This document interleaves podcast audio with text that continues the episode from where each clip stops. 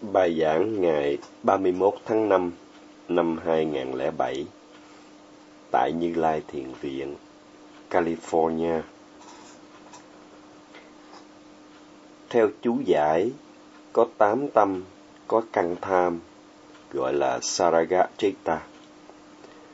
Tâm ái dục, hai tâm có gốc sân, Sadosa Chitta, và tất cả các tâm bất thiện có gốc si, gọi là Samoha Chitta. Những hành giả thời xưa, khi được giải thích về tâm đến chừng đó là đủ để họ hiểu được niệm tâm. Hành giả không thể ghi nhận được tất cả cùng một lúc tám tâm vương có gốc tham, cũng như cùng một lúc ghi nhận được các tâm có gốc sân và si hành giả hiểu được sự liên hệ giữa các tâm vương và tâm sở qua thiền tập. Theo sự chỉ dạy của Cố Hòa Thượng Mahasi, Ngài dùng loại ngôn ngữ thường dùng hàng ngày để giải thích về tâm. Nhưng theo vi diệu Pháp, phân tích tám tâm có gốc tham, hai tâm có gốc sân và hai tâm có gốc si nhưng đấy chỉ là lý thuyết.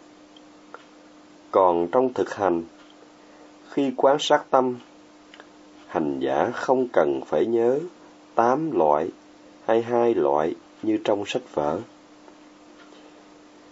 Theo lý thuyết, cần phải nhớ bao nhiêu tâm, nhưng thực hành niệm tâm thì không phải theo cách như vậy. Suttamayana là kiến thức thu thập từ sách vở. Suy nghĩ, tưởng tượng về tâm không phải là thực hành niệm tâm, Chitta Nupassana. Hành giả trực tiếp hành thiền minh sát khi phát triển được tuệ giác phân biệt danh sắc sẽ có khả năng niệm tâm. Abhinyata gồm Abhi và Nhata. Abhi có nghĩa trí tuệ phi thường. Nhata là sự vật thuộc chân đế. Các tâm tục thế và các tâm khác liên hệ được hiểu bằng trí tuệ phi thường, Abhinyana. Trí tuệ phi thường này hình thành như thế nào? Trí tuệ phi thường này hình thành trong thiền tập. Khi hành giả, niệm vào đề mục sinh khởi trong hiện tại. Khi hành giả niệm vào sự phòng xẹp, hành giả hiểu được bản chất thực sự của yếu tố gió qua sự căng, giãn, chuyển động. Biết được bản chất của hiện tượng là loại trí tuệ phi thường. Từ đứng sang ngồi, nếu hành giả niệm cẩn thận, sẽ thấy có hàng loạt tác ý và chuyển động sinh khởi trong lúc hành giả hạ người xuống. Khi niệm đúng lúc có sự hạ người, hành giả hiểu được một cách biển biệt danh và sắc tác ý ngồi là danh và chuyển động ngồi là sắc. Sự hiểu biết này được xem là loại trí tuệ phi thường. Tiếp tục tu tập, hành giả phát triển được sự hiểu biết về nhân quả, về vô thường, khổ và vô ngã. Hành giả sẽ không còn tin vào hồn và hiểu thế nào là đặc tướng chung. Samas, Samanya Lakana. Hành giả thấy sự sinh diệt và cuối cùng chứng đắc đạo quả. Bắt đầu từ sự phân biệt được danh sắc cho đến thực chứng đạo quả. Tất cả được xem là trí tuệ phi thường. Trí tuệ này có được từ sự thực chứng cá nhân. Đó là sự hiểu biết, sự vật như là. Những sự hiểu biết này là sự thật. Sự hiểu biết này vượt xa sự hiểu biết qua sách vở và hiểu biết qua suy tư Chaitanaya Nhana. Sự hiểu này cũng tạo nên từ thiền minh sát. Sự hiểu biết này cũng vượt cao hơn sự hiểu biết qua sự chứng đắc thiền trong thiền chỉ.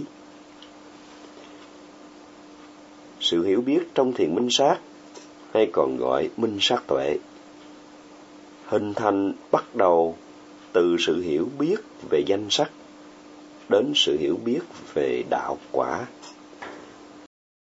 Minh sát tuệ vượt xa sự hiểu biết qua sách vở, qua suy nghĩ hay qua sự chứng đắc các tầng thiền, sắc giới và vô sắc giới trong thiền chỉ.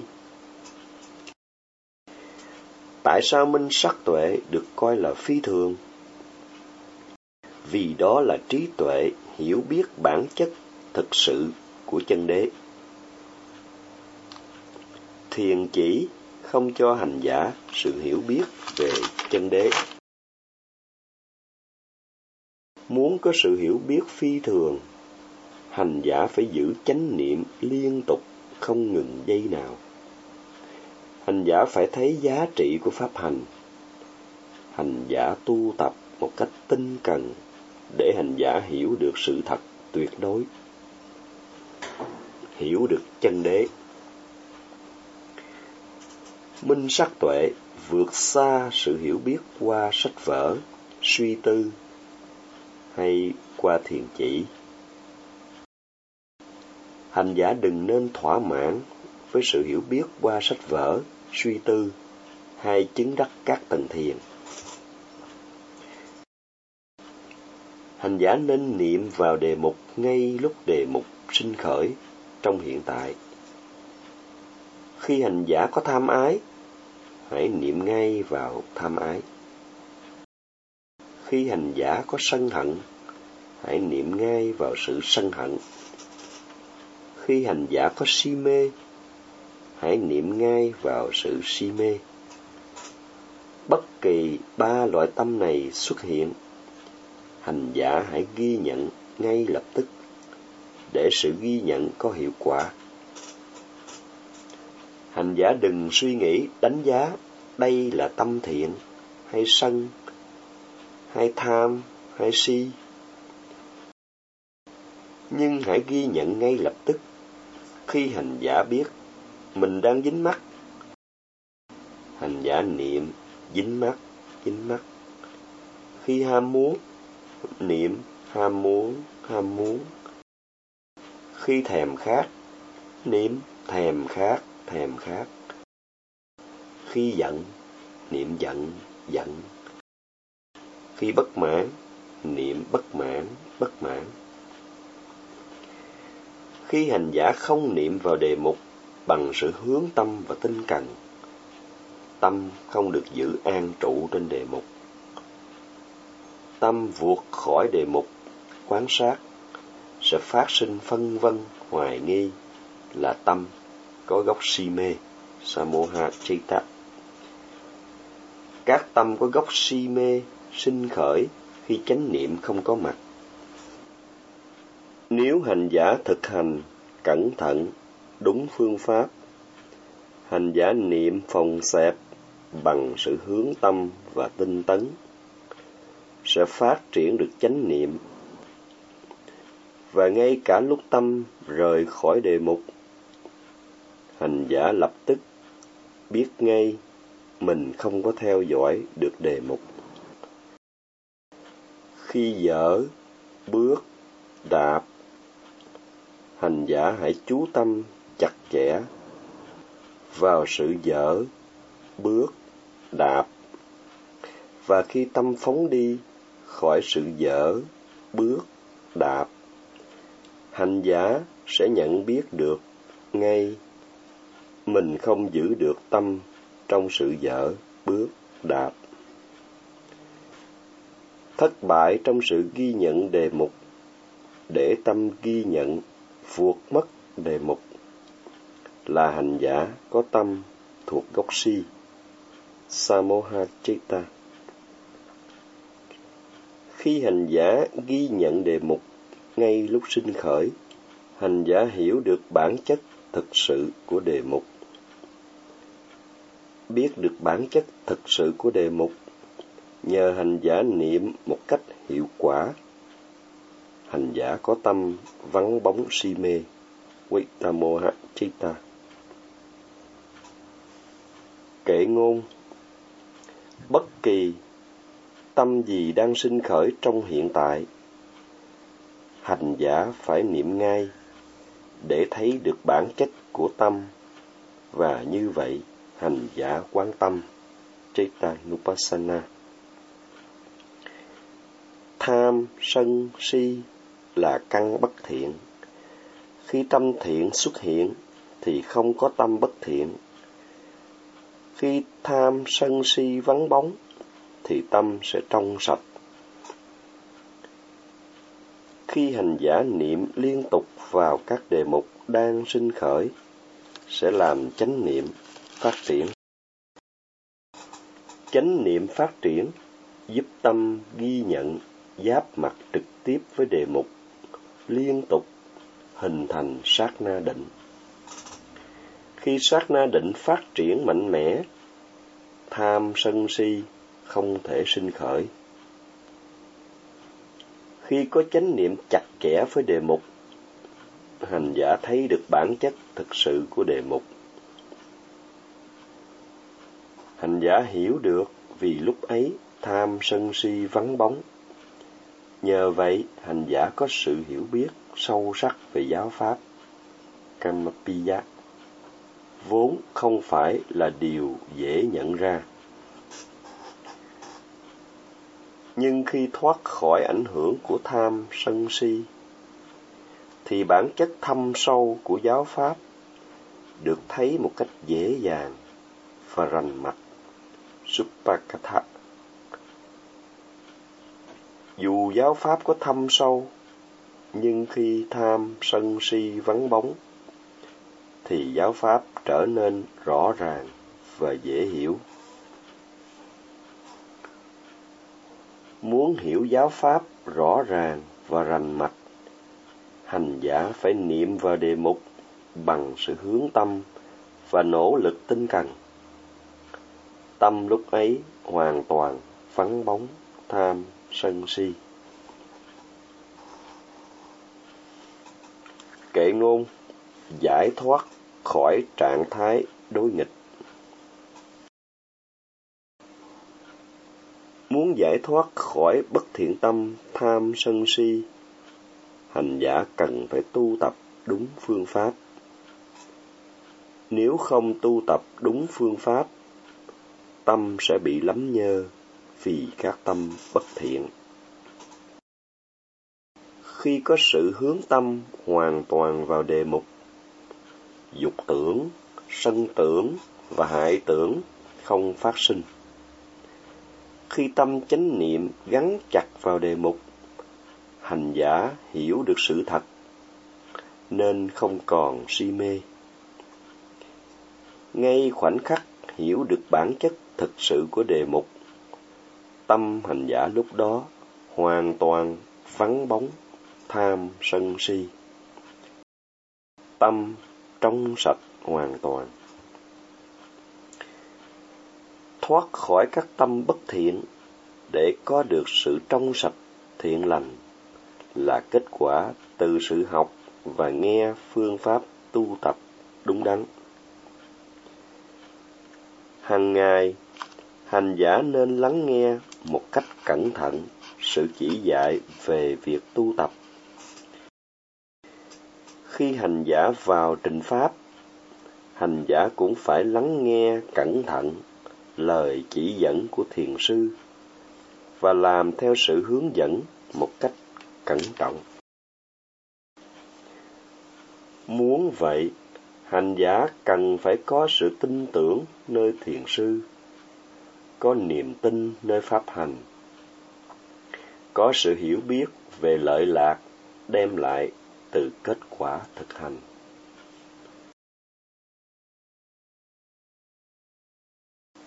Kệ ngôn Lắng nghe cẩn thận sự hướng dẫn cùng với niềm tin nơi Đức Phật là người chỉ đường, cũng như với niềm tin nơi pháp hành. Do đó, nếu hoài nghi nơi pháp hành, thì sự tu tập không có hiệu quả. Nếu hoài nghi nơi lợi lạc của pháp hành, phân vân không biết pháp hành này có thực sự đem lại lợi lạc hay không. Làm như vậy, hành giả chỉ phí thì giờ vô ích. Tâm hành giả bây giờ đang có si mê. Nếu hành giả có niềm tin nơi pháp hành, nơi lợi lạc của pháp hành và thực hành đúng phương pháp, thì hành giả sẽ đạt tiến bộ nhanh chóng. Hành giả có thể đạt tiến bộ trong vòng vài ngày nếu hành giả tu tập đúng theo phương pháp chỉ dẫn. Đức Phật là người đặt ra phương pháp tu tập để phát triển tâm và trí tuệ.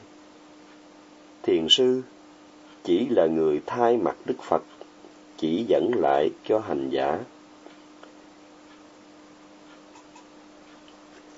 Hành giả phải có niềm tin nơi thiền tứ niệm xứ, tin rằng sẽ đem lại sự trong sạch cho tâm, vân vân. Có niềm tin nơi Đức Phật, nơi giáo pháp sẽ tạo nên sự quyết tâm có được lợi lạc, quyết tâm giải thoát khỏi bất thiện tâm, tham, sân si. Nếu có được sự quyết tâm như vậy, hành giả sẽ vận dụng tinh tấn vào việc tu tập. Khi niệm vào đề mục, hành giả niệm bằng nỗ lực tinh cần. Hành giả can đảm chịu đựng được những sự đau nhức. Hành giả can đảm chấp nhận cuộc sống ăn ít, ngủ ít. Hành giả đem hết nỗ lực tinh cần để không mất chánh niệm. Khi hành giả tinh tấn, tâm hành giả sẽ trở nên năng động, tỉnh táo, luôn luôn sẵn sàng ghi nhận đề mục một cách kịp thời bằng sự hướng tâm và tinh tấn. Nếu không niệm được đề mục bằng sự hướng tâm và tinh tấn, tâm sẽ trở nên co rút, thụ động. Hành giả cảm thấy giải đãi, muốn bỏ cuộc. sankhata Chitta Tâm co rút Hành giả muốn tu tập một cách thoải mái, cảm thấy mệt mỏi, không muốn cố gắng nữa. Hành giả thích thú, hưởng thụ sự ngủ nghỉ.